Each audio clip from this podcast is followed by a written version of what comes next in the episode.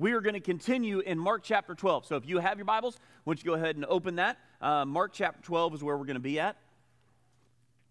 Many years ago, Ronald Reagan was president, and some of you young people are like, who's that?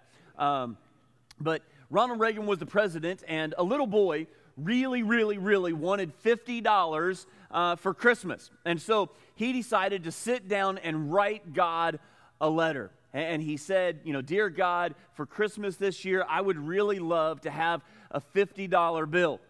And so he took it to the mailbox, he dropped it off, and the postmaster he saw this letter and he didn't know what to do with it. So it was letter, Dear God. So he decided to send it to the White House. And Ronald Reagan, he saw it. And he was so amused when he opened the letter. He saw what the young boy ha- had written. So he decided to, to have a $5 bill put inside of the envelope. And he mailed it back to this young boy. And the young boy, he opened it up and he saw the $5. He was excited that he received $5. But he sat down and he wrote a letter back and he said, Dear God, thank you so much for the $5 gift. But I see that it was sent through Washington, D.C., and as usual, they kept most of it.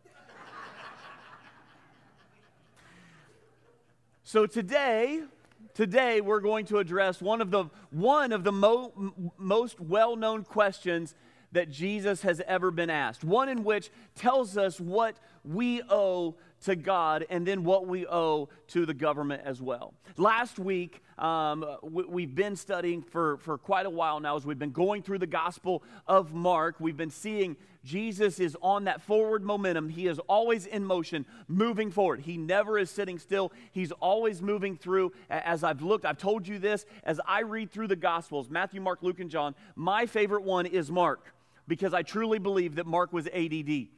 Because if you read through it, and Jesus went here, and then Jesus left, and then Jesus did this, and then Jesus did, and, and, and it's also the shortest one. 16 chapters is all we get. Matthew, we get 28. And we're like, well, why is it so long? You know, I love Mark because it, he's concise and he gets through to the point every single time. And so we've come to the Gospel uh, of Mark in chapter 12, and we're now in the final week of Jesus' life. And so he has been teaching, he has been preaching, he has really just been laying it all out there. Last week, as we talked about uh, the powerful par- parable and the explosive application to the Jewish leaders, we, we see Jesus focused on God's goodness, God's grace, and his glory. And he was very pointed to let the, the, the, the leaders of uh, Israel know that judgment was coming. And so now, as you can imagine, these guys, they didn't appreciate that very much. These religious leaders being called out and saying that judgment was going to come on them. We go to Mark chapter 12, verse 12. This is what we read. And they were seeking to arrest him, but feared the people. They were very angry that Jesus has just preached this parable against them. And they perceived that it was against them. So they left and went away. They couldn't arrest him on this point, so they regrouped and they came up with another plan. Look at Mark chapter 12, verse 13.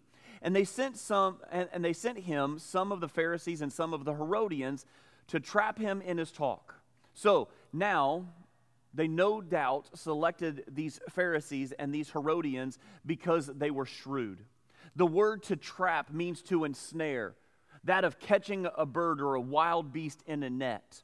Instead of a frontal attack, they've decided, okay, we've come at Jesus head on. So now we're going to try to ensnare him from all of these other ways around. Matthew chapter 22, verse 15 mentions that they plotted how they can entangle him in his words. Did you know that they're, they are still adding to the dictionary today? Did you know that you can find new words Every single year, they add new words to the dictionary, and then they even redefine certain words. One of the words that, that I love that they kind of redefined a little bit was the word troll. Now, when we think, especially if you're older, if you think of troll, what do you think of? Doll, yeah, the dolls. There you go. Okay, what else? so I'm getting to that one in a second. So hold on. Living underneath of, of, of the bridge, Scandinavia, yeah, absolutely. Like that's what a lot of us think of. But so they've now changed it from a noun to a verb. So we're not nouns, we're verbs, okay? And, and that's what we truly are. And it means to antagonize others online by deliberately posting inflammatory, irrelevant, or offensive comments or other disruptive com- content. I, I don't know about you, but there are certain times, at certain times of the year, that I love to troll certain people. Okay? And then there's others that are sitting in the second row that love to troll me right back. Alabama people, I'll tell you. So it's not really trolling if it's true, though, right? That's right. So, and yeah, so the, we used to have a rivalry with Michigan, but that's no longer a rivalry, and it's really, I guess, not. We beat you guys once. So, yeah, um, it's not really a rivalry on that side either. But, anyways, trolling is something that has become, and, and so if we could really go to these Herodians, if we could go to these Pharisees, they would be known as trolls today okay? Because they're going to troll Jesus. They're going to find a way to trap Jesus, to ensnare him, to find some way in to get him. So let's read Mark chapter 12, verses 13 through 17. And they sent to him some of the Pharisees and some of the Herodians to trap him in his talk. And they came and said to him, Teacher, I love this, the, the, flattery that's happening. Teacher, we know that you are true and do not care about anyone's opinion, for you are not swayed by appearances, but truly teach the way of God. Now, they, they've, they've tried to smooth talk his way in their way in here. Now he says this Is it lawful to pay taxes to Caesar or not? Should we pay them or should we not? But knowing their hypocrisy, he said to them, Why put me to the test? Bring me a denarius and let me look at it. And they brought and they brought one. And he said to them, Whose likeness and inscription is this? They said to him, Caesar's. Jesus said to them, Render to Caesar the things that are Caesar's, and to God the things that are God's. And they marveled at him. So, when we read this, if we jump to a parallel section, Luke chapter 20, verse 21, it refers to this select group of, of Pharisees and Herodians as spies. So the, the Pharisees and the Herodians, they represented the opposite ends of the spectrum in the Jewish culture. So they were, they were competing against one another. We, we see that a lot in our, in our culture and especially here in America today. We have polarizing vitriol views on either side, whether that be um, the political climate, whether that be competing news channels and they talk about one another, whether that be in, in sporting or whatever it is. But then they can always find a way to come together. So when we break these two groups down, the Herodians and the Pharisees, the Herodians, they were secular, the Pharisees were spiritual. The Herodians were all about the government, the, the Pharisees were all about God. The Herodians were pro Herod and his rule, the Pharisees were anti Herod. The Herodians were pro tax, the Pharisees were anti tax. However, the Herodians hated Jesus. The Pharisees hated Jesus. While they had opposite agendas and political platforms, the bottom line is that the Herodians feared Jesus. They feared that he would undermine the rule of Herod. The Pharisees, on the other hand, worried that he would upstage their religion. The Pharisees are, are ready to accuse him of heresy. The Herodians can't wait to charge him with treason. but now, these two dissimilar groups, they come together to take out a common enemy. What, what's that ultimate saying? The enemy of my enemy is my friend. And that's exactly what we see happening right here. These two groups that absolutely despised Jesus set everything else aside so they can attack Jesus and bring him down. I'm reminded of Psalm chapter 2, verse 2. The kings of the earth set themselves, and the rulers take counsel together against the Lord and against his anointed. They begin by using flattery, a psychological trick to soften up the Savior. They're living out Psalm 140, verse 5, that says, The arrogant have hidden a trap for me. So these spies they come with the respectful title. What do they say? They say teacher, and they affirm his integrity. Well, we know that um, you are true. That's what they say. We know that you are true. In, in addition, they, they recognize that he doesn't really consult the polls. He doesn't go out and see what's happening in the political climate and then make his decision on anything else. And, and they notice that, he, and they say, and do not care about anyone's opinion, for you are not swayed by appearances. What I love about this is everything that they've said about Jesus is absolutely true. They don't believe a word of it, though. They say it because they want to get in on Jesus' good side. However, they do not believe one single bit of it. They identify him as one who truly teaches the ways of God. They knew he taught the way of God, but they wouldn't submit to it at all. Sounds again a lot like the country and the world that we live in today. We know what God's word says. We can, com- we, we can all quote the Ten Commandments, or it's out there for a lot of people to know. A lot of people can, can quote you at least one Bible verse, John 3 16. At least they can get some of it out, or at least they can reference it, but they're not submitting to the power and the authority that's behind it. And that is truly the power that we see happening in our world today and what was happening back then as well. So, thinking they have Jesus right where they want him, these political power players, they craft a question they believe that will truly quander Jesus. Look at the end of verse 14. It's two questions, actually. Is it lawful to pay taxes to Caesar or not? Should we pay them or should we not? So, this was the question of the day. They wanted Jesus to answer so then they could absolutely attack Jesus and they could say, Gotcha. We have you right where we want you. The, the question is designed to, to solicit a yes or a no answer. Don't you hate that? You ask your children yes or no, and they want to give you some long explanation answer. No, no, no. Yes or no. Did you break dad's coffee cup? Well, see, what I was doing was, was he asked me to go out to the truck, and, and while I was getting it, I, I um, well, and then um, I got it out, and the dog ran by me, and, and then he tripped me, and, and so I fell, but I didn't do it. What? Now, that's not my kids because I break all my own coffee cups. Okay, so like two or three a year, I drop, break at some point or another. But you see what, you, you know what's happening in those. Justin, go turn these off, please. They're driving me insane. Go turn them off. So, sorry. Lights are going off, so we'll still have, not every light, okay? So we're still going to have the main lights, but these side ones are going to go off. Um, the, the topic of taxes is volatile, isn't it? I mean, it never seems to leave our political landscape. Taxes are always in the news. They're making national headlines all the time. Tax reform always ma- making national headlines.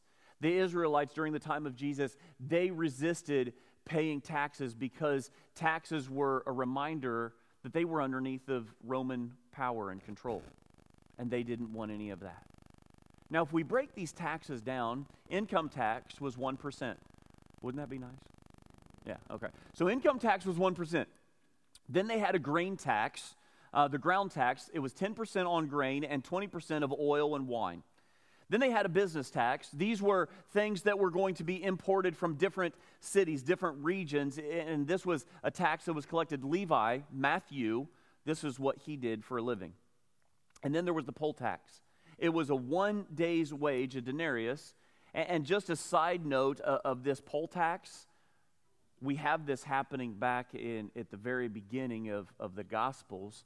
It was the way that Joseph and Mary ended up going to Bethlehem for Jesus to be born where he was supposed to because they asked, Caesar asked for this tax, this poll tax, to be given.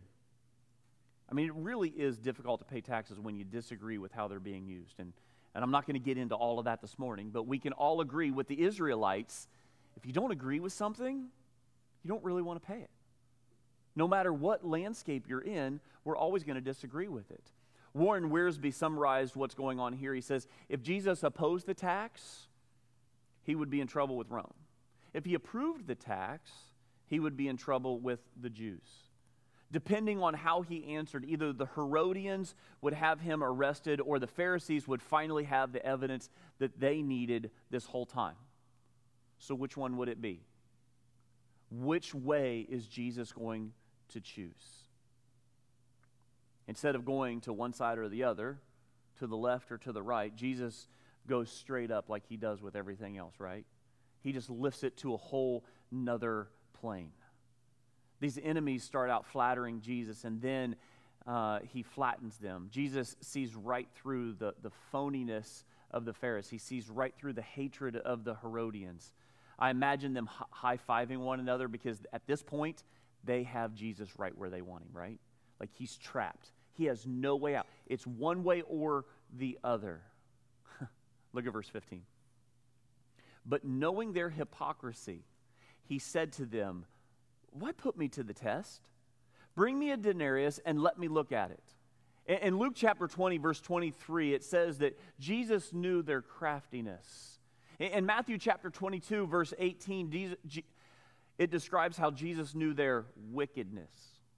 I mean, these, these guys were slick. That these spies were, were shrewd. They knew how to find a way to trap Jesus right where they wanted him. But before they can say anything, Jesus asked them for a coin. It's the very coin that these taxes would be paid with. And I picture them searching their robes in their pockets, like, hey, do you, do you have a coin? Do you have a coin? How many of you go to Aldi's and you're always looking for that quarter? Yeah, like my, my mother in law, she always leaves a quarter in the car. And she says, if you get in that car, don't you dare take my Aldi quarter. Like, no, do not take it. But I can see them looking around for one, and then finally they, they find a coin and, and, and, and they flip it to Jesus. And now Jesus has it right in front of him. And he's like, they're all standing around going, What's his intentions?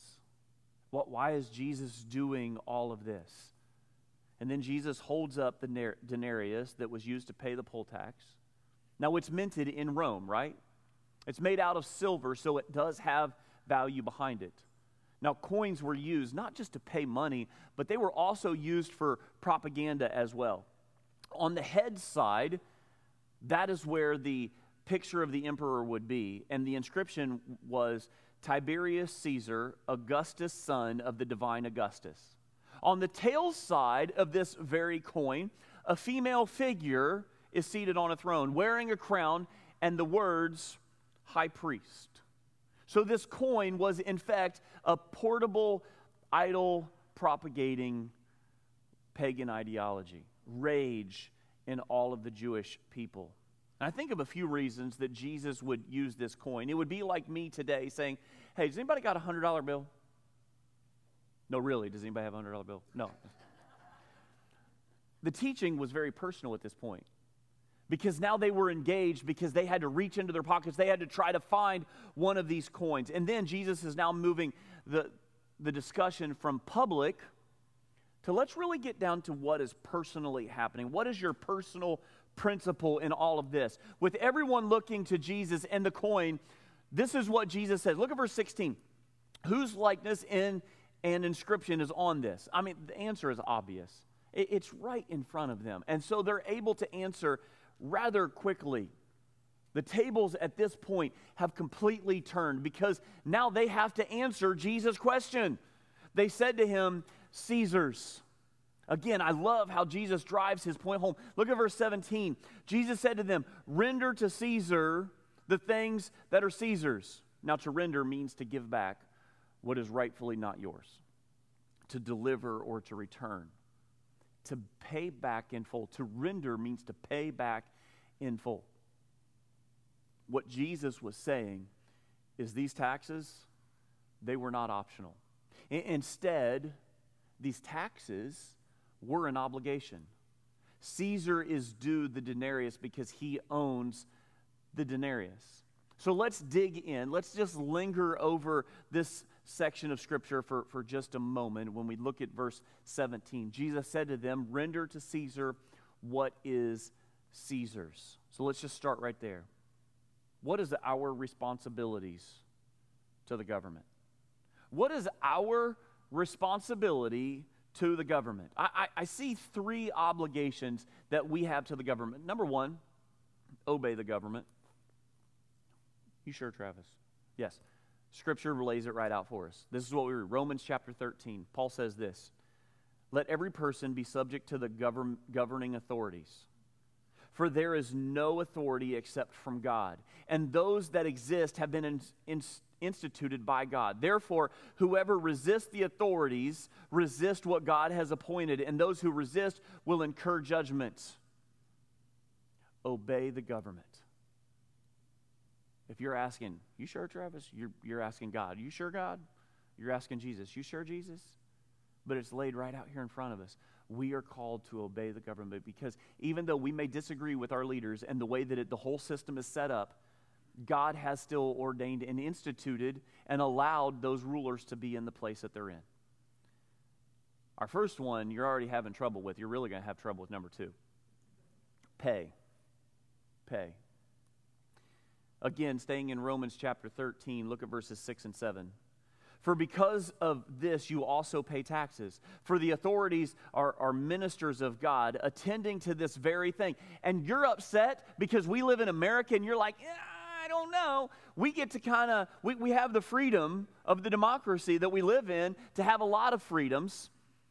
But underneath of the Roman rule, especially when you were a province inside of the Roman government, you really didn't want to do this. You didn't want to obey, and you definitely didn't want to pay taxes. But Paul just lays it right out. And he says, Pay to all what is owed to them taxes to whom taxes are owed, revenue to whom revenue is owed, respect to whom respect is owed, honor to whom honor is owed. We pay our taxes to the authorities because that is our obligation, even if we don't like it. We can express our, our, our voice. We can get out there. If we don't like the way that a system is working in America, we have the freedom to vote. And so we need to get out there and we need to vote. I'm not talking political parties. I'm not going to get into that. You choose for yourselves, and I'm going to talk about this in a minute. You choose for yourselves which way you go. And that's on you, and that's between you and God. And it doesn't need to be a debate between anyone else. And if you do debate it, remember who you are. You are God's chosen children. Debate it, don't argue it. Big difference. Please always remember that.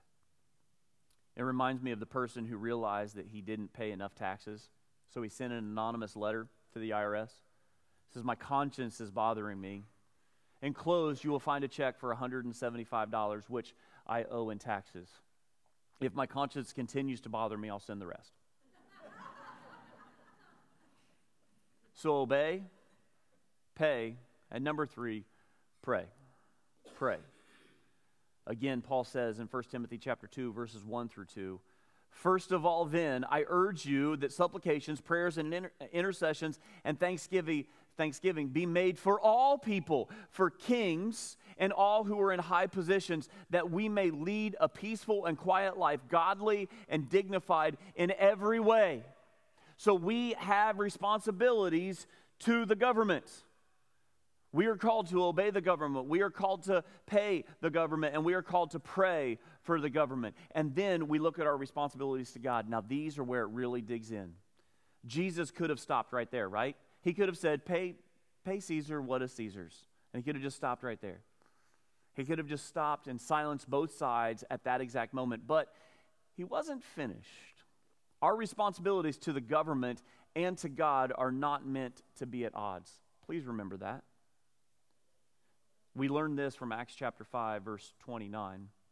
So, Peter and John have healed a man, and they're going to be taken in. And when they're taken in, they're flogged and beaten, and they're brought before the council and said, Hey, you need to stop preaching and teaching what you're doing. You need to stop the healings. So, like, all of that, cut it out. And Peter looks right at him. And he says, You do what you have to do. But in verse 29, he says, We must obey God rather than men. You do what you, if you need to beat us, if you need to, they were scared, again, they were scared to, to, to try to find a way to kill Jesus because of the crowds. They were just as scared of the people even in this moment because th- they knew the crowds were still there in Jerusalem on their, on Peter and John's side. And so Peter says, Hey, you do what you have to do, but we will obey God rather than men. Always remember that. But they don't have to be at odds with one another. We have responsibilities as citizens of earth and responsibilities as citizens of heaven, and it's not either or, but both and. Always, always remember that.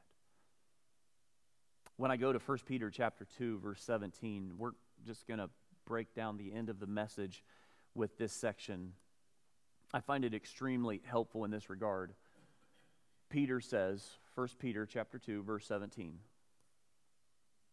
honor everyone. Period. But no, no, no. Honor everyone. Love the brotherhood. Period. Fear God. Period. Honor the emperor.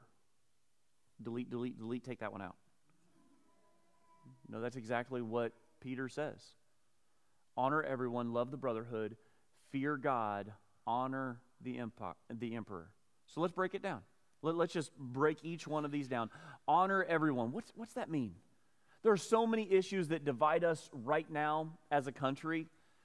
Do you know it's possible to honor even if you disagree? Here's a news flash this includes what we post on social media. Well, as long as I honor them when I'm at church, it's okay. As long as I honor them in person, it's okay. But then I control whoever I want and, and I can cause all kinds of drama on social media. Absolutely not. When you type a message on any social media platform, there should be not just a send or post or anything else, there should be, are you sure? Click here if you're really sure. Click here if you're sure that you're sure that you're sure. If you're not sure, delete it all right now. You know how many times I've done that? Too many to count. I'm going to text something. Oh, oh, oh, that made me mad, and I'm going to. Never mind. Delete. It happens a lot because we have to honor everyone face to face. We need to honor everyone on social media platforms.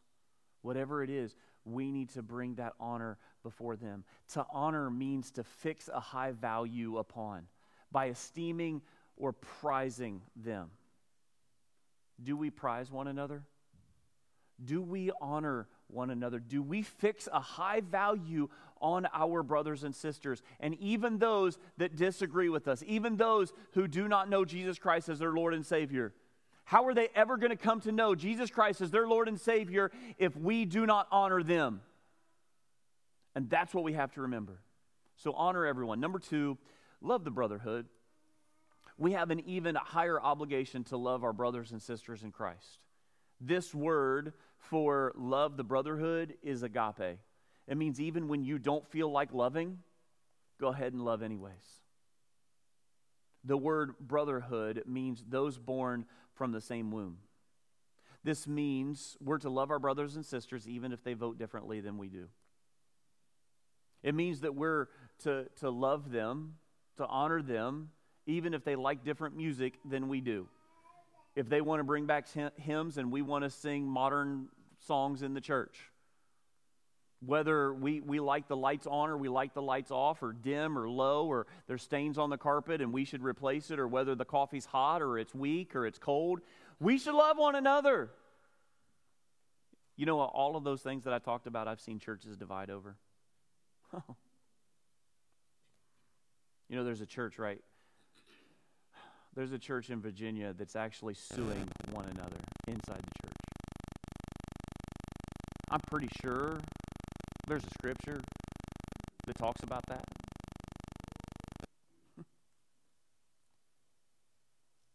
it saddens my heart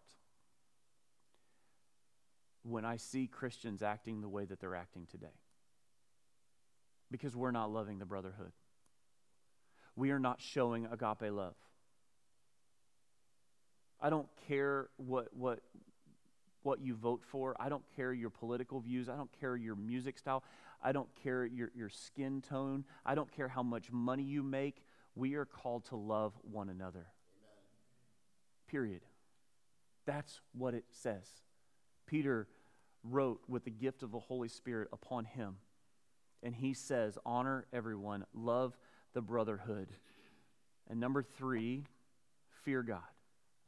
You can sense the increasing intensity as we move from honoring all people to loving family, family members to fearing God. To fear means to revere. Psalm 128, verse 1 says, Blessed is everyone who fears the Lord, who walks in his ways. You know, I love the fact that Jesus came to this earth and he was a human just like us. He went through every single thing that we went through. But too often, we just want to see Jesus as our buddy. We just want to see Jesus as a guy that we can go to a party with. We want to see Jesus as he's just gonna he's gonna accept me for everything that I do. Like that's that's the way that we see Jesus today. But we need to be very, very careful with that. We need to still have a healthy fear of God the Father and the Son. Amen. We cannot, we cannot miss out on this one. Fear God. And so far, these three were like, yeah, good with it, Travis.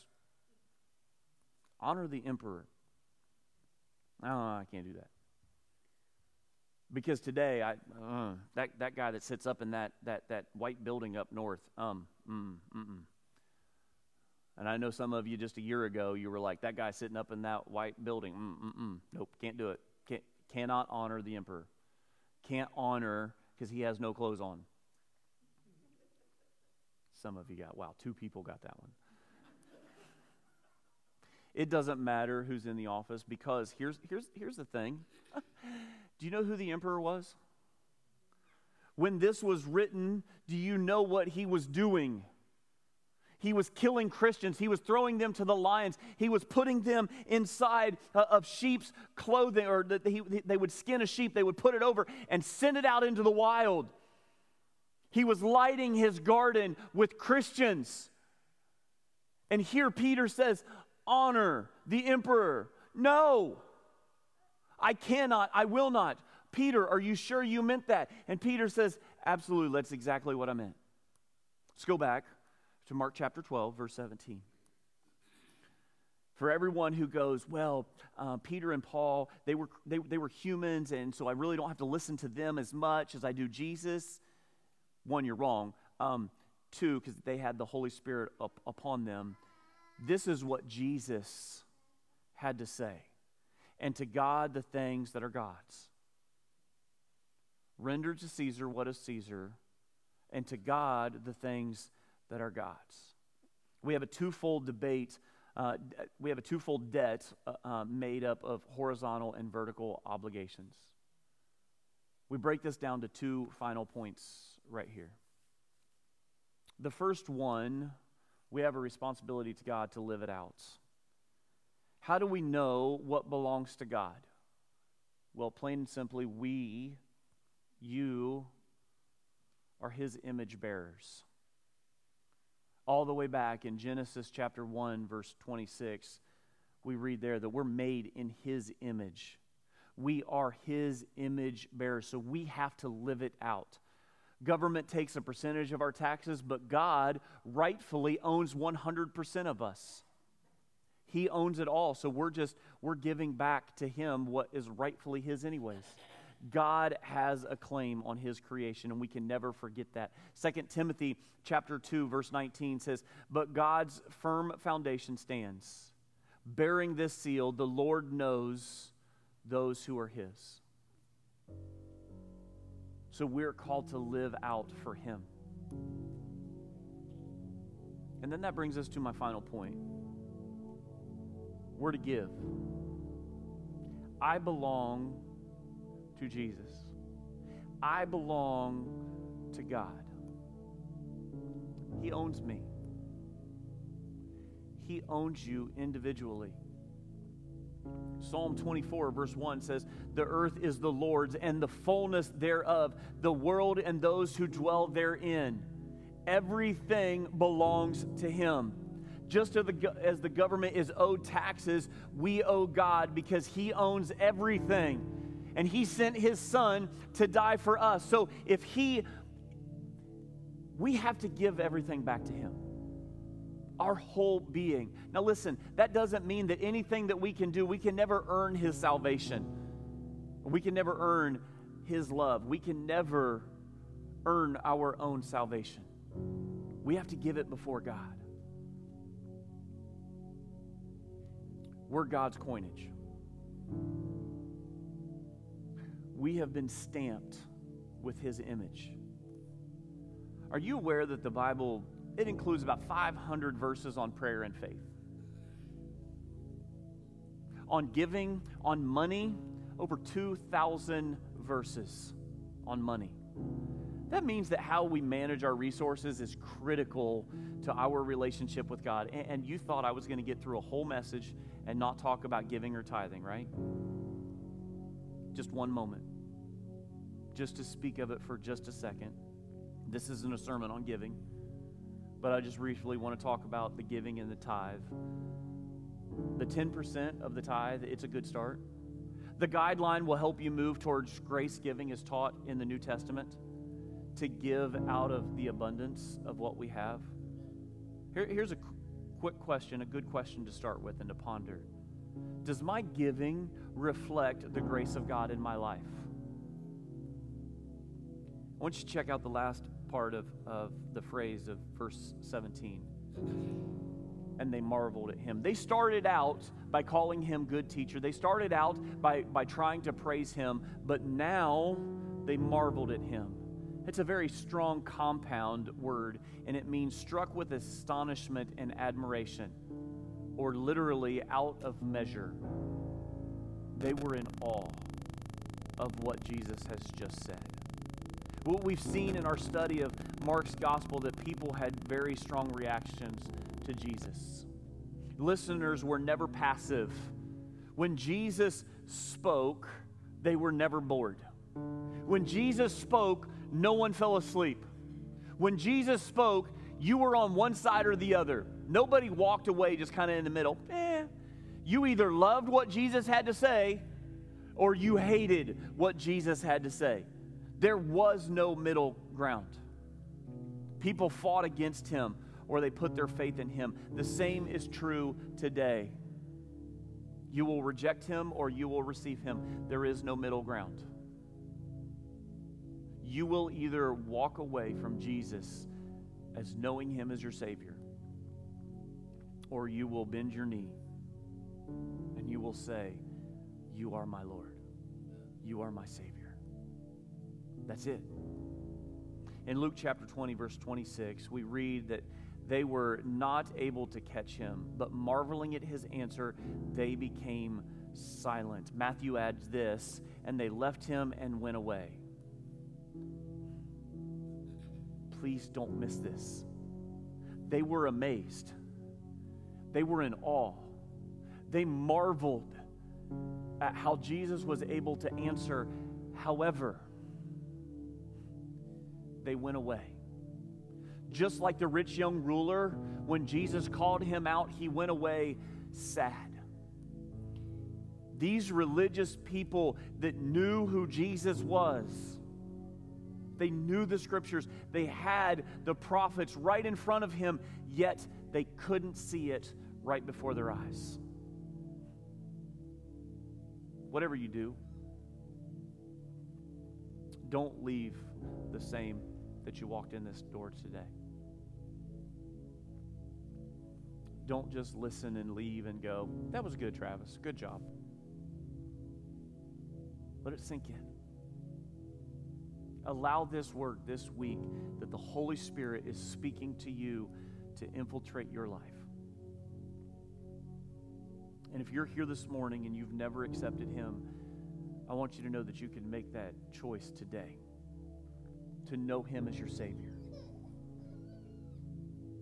If you're here today and, and you just need prayer in your life, you need someone to talk to, a struggle, a sin, as I tell you every week, you don't have to come to me or to one of the elders. You have direct access to God. But if you need someone to talk to, we're here for you. We'll help you work through it however we possibly can. If you need to place your membership, today can be that day. We're going to take communion here in just a second. It's on the back two tables and on the side tables. If you haven't gotten it, you can go ahead and get that right now. And the final thought that I want to leave you with here this morning have you rendered your life to Jesus? If you have, is there a struggle, a burden in your life that you need to lay before the throne of the cross? You can render that before Jesus as well. Whatever decision you have to make, I'm going to be in the back. Elders will be in the back with me. If you need someone to talk to, pray with, I'll, I'll be back there with you. We can meet during the week. You can email me, you can call me. But we're here for one another. We're going to love the brotherhood and we're going to fear God with every part of our being. Let's pray. Almighty Heavenly Father, I thank you for the gift of your Son. I thank you for the strong words that he speaks. Father, it is truly a blessing to be able to serve you, to know that you gave your Son for us. And Father, as we partake of communion, allow us to remember what you have sacrificed for us. You gave your one and only begotten Son. And Father, all we have been called to do is to accept that free gift.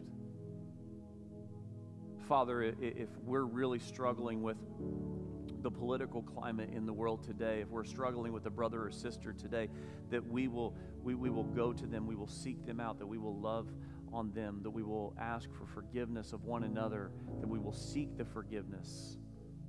Father, that we will come together and that we will find the best way through all of this. And we know that the best way through it is to serve you, to find ways to belong to you. And so, Father, as we partake of communion, as we continue our worship through praise, Lord, I just ask that everything be uplifted before your throne. We pray this in your Son's most holy and precious name.